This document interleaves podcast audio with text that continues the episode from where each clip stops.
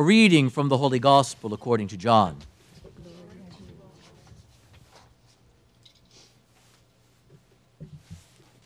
On the first day of the week, Mary of Magdala came to the tomb early in the morning, while it was still dark, and saw the stone removed from the tomb. So she ran and went to Simon Peter and to the other disciple whom Jesus loved and told them, They have taken the Lord from the tomb, and we don't know where they put him. So Peter and the other disciple went out and came to the tomb. They both ran. But the other disciple ran faster than Peter and arrived at the tomb first. He bent down and saw the burial cloths there, but did not go in.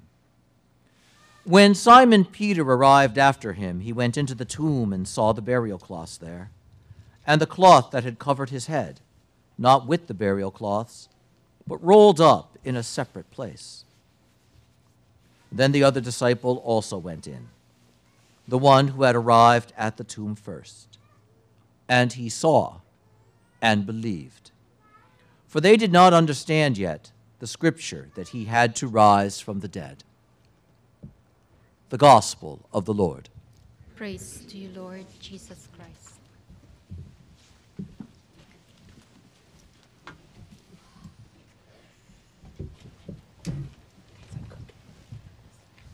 St. Peter mentioned something that directly involves us in our first reading. He talked about those witnesses chosen in advance to the resurrection of Jesus. And to help us unpack that, I am going to need some help. And I'm wondering if I could ask this young lady right here if she could help me. Oh, okay, I like that. Come with me. Wording in front of all these people. Don't worry, though, they only look scary. and I need the help of a young man. Can I count on you? Come with me.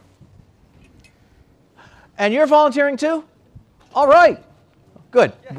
All right. All right. We have our team. Okay. So, I have a question for you. Yeah. Do you know how to run?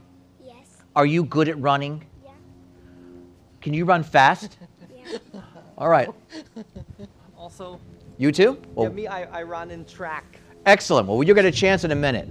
But first, first, my young lady here. Because in our gospel, well, let's do it this way. One of the things that happened on the first Easter Sunday morning was that as Jesus rose from the dead, he didn't just look up to heaven, he looked out across history.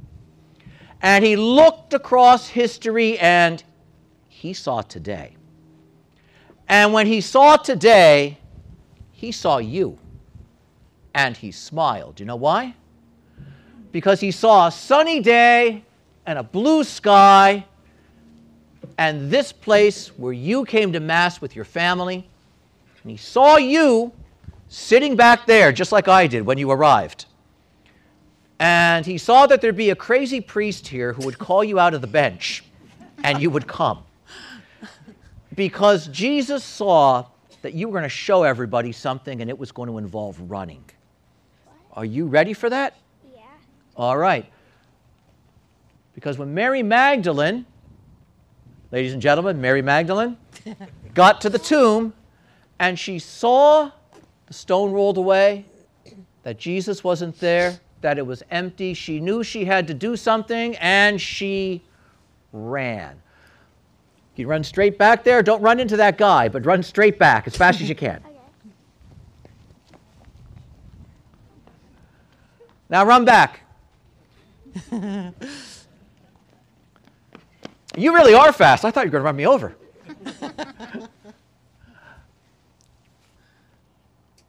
She ran because she had to tell the news, and when they heard,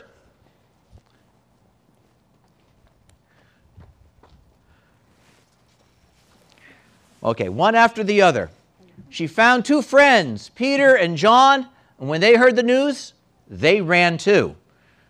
So go ahead. Don't run each other over. and come back. You must be St. John because Scripture said he got there first. Of course, John wrote that gospel too. They arrived at different speeds, but they both got there. And when the Lord looked out across history and saw you guys running here today, he also saw something else. He saw that you would get a gift. Thank you, Father. You're very welcome. Don't eat these now, okay? Go back to your parents. There is a point to this. Easter sets lives in motion. It is fundamental to what we do. The simple fact of the matter is, a lot of lives are set in motion today. Look at all you guys. You got up, you moved, we came here in great numbers. Today, not some other day, but today. And we find ourselves here together, some of us arriving earlier than others, some of us rushing because we were worried about being late, but we are here because there's a greatness about this day that requires us to be here and to be together. The simple fact of the matter is, just like with my young friends, when the Lord rose from the dead, he looked out and he saw this day in this place, and he saw you here having moved to be here. Consider that for a moment. He saw you here today. And that swelled his heart with joy because you're the reason he rose from the dead. Not somebody else, you. Note how remarkable that is. The joy of Easter is first the joy of Jesus Christ, and then it's ours. Ours is the joy of being saved by Him. His is that greater joy of saving us.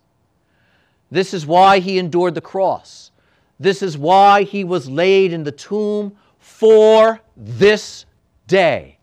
And that's why we sing in the psalm that this day and not some other day is the day that the Lord has made not the day the world made, not the day that I made, the day that the Lord made. Because when the Lord makes the day, it begins with light. When the Lord makes the day, darkness passes. When the Lord makes the day, He fills it with life and freedom. We make the other kind of day, the day filled with hardship, the day filled with disappointment, the day filled with sorrow and fear and pain and futility. We make that day. But this is His day. This is the day that He made. And that is why we rejoice, and that is why we are glad, because we are here not on our day, but on His day. Standing in the light not only of His Son, but in the light of that greater sun of His mercy and His goodness that shines more mightily upon us than the physical sun in the sky ever could. This is why Mary Magdalene ran. This is why the disciples ran, because this is that day. A new day, a new beginning, a beginning in the Lord, a beginning made by the Lord. And that swiftness of movement that we see in our gospel reading today is a reminder of the swiftness of movement that the Lord wants to place in our hearts and in our spirits. He rises that we might have life, not simply later, but now. He rises that we might know freedom, real freedom, not some other time, but now.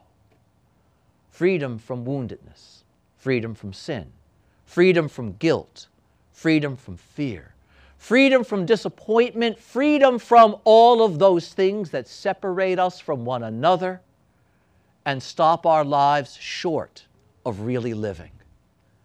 Note how marvelous that is.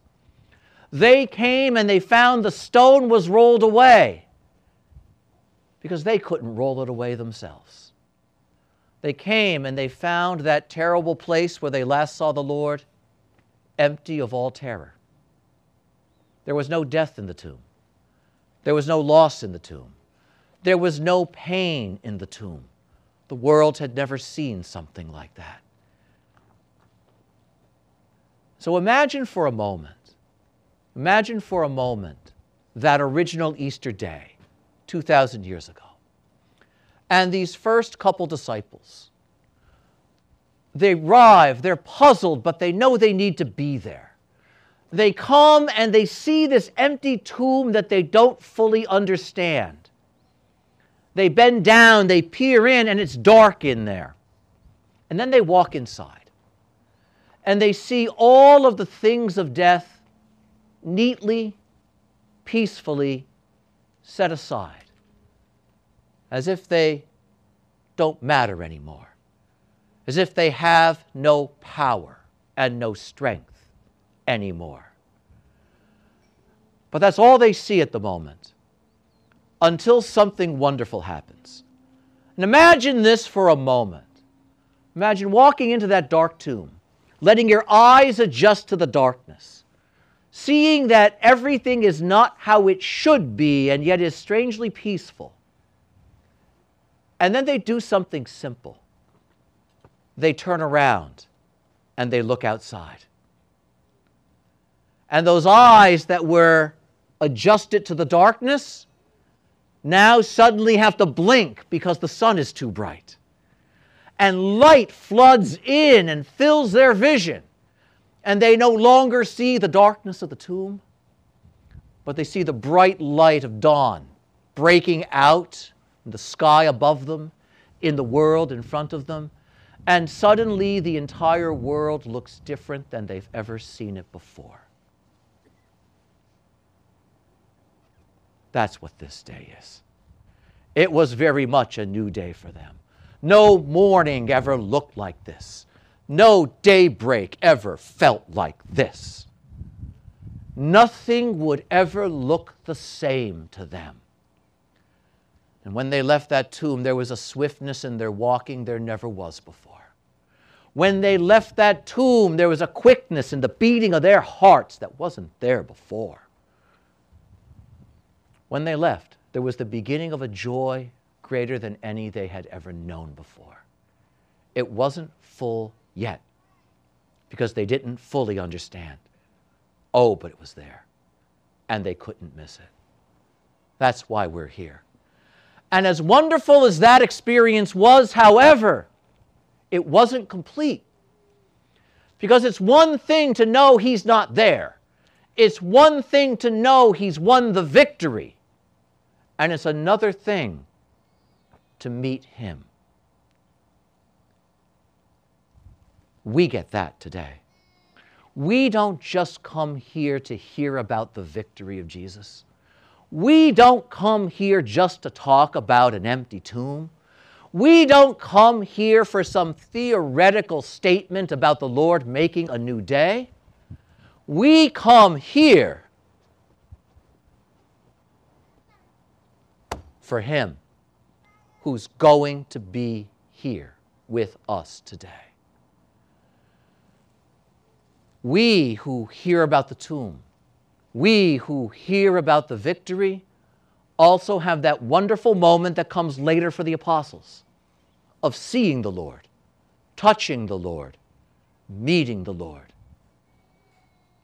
Because Easter is not about news, it's not about information, it's about a person. It's about Jesus Christ who did, in fact, rise from the dead for you and for me. It's in fact that He is here because He's never left us.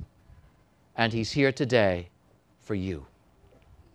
And that was the other thing He saw when He rose from the dead that Easter morning 2,000 years ago. He looked out across history and he saw you sitting here at this shrine today.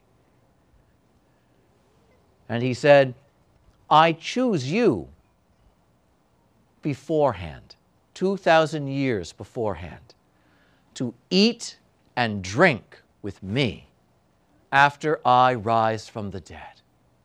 Note what St. Peter said. We're the witnesses chosen, the ones who ate and drank with him after he rose from the dead. The world doesn't see him, but we did.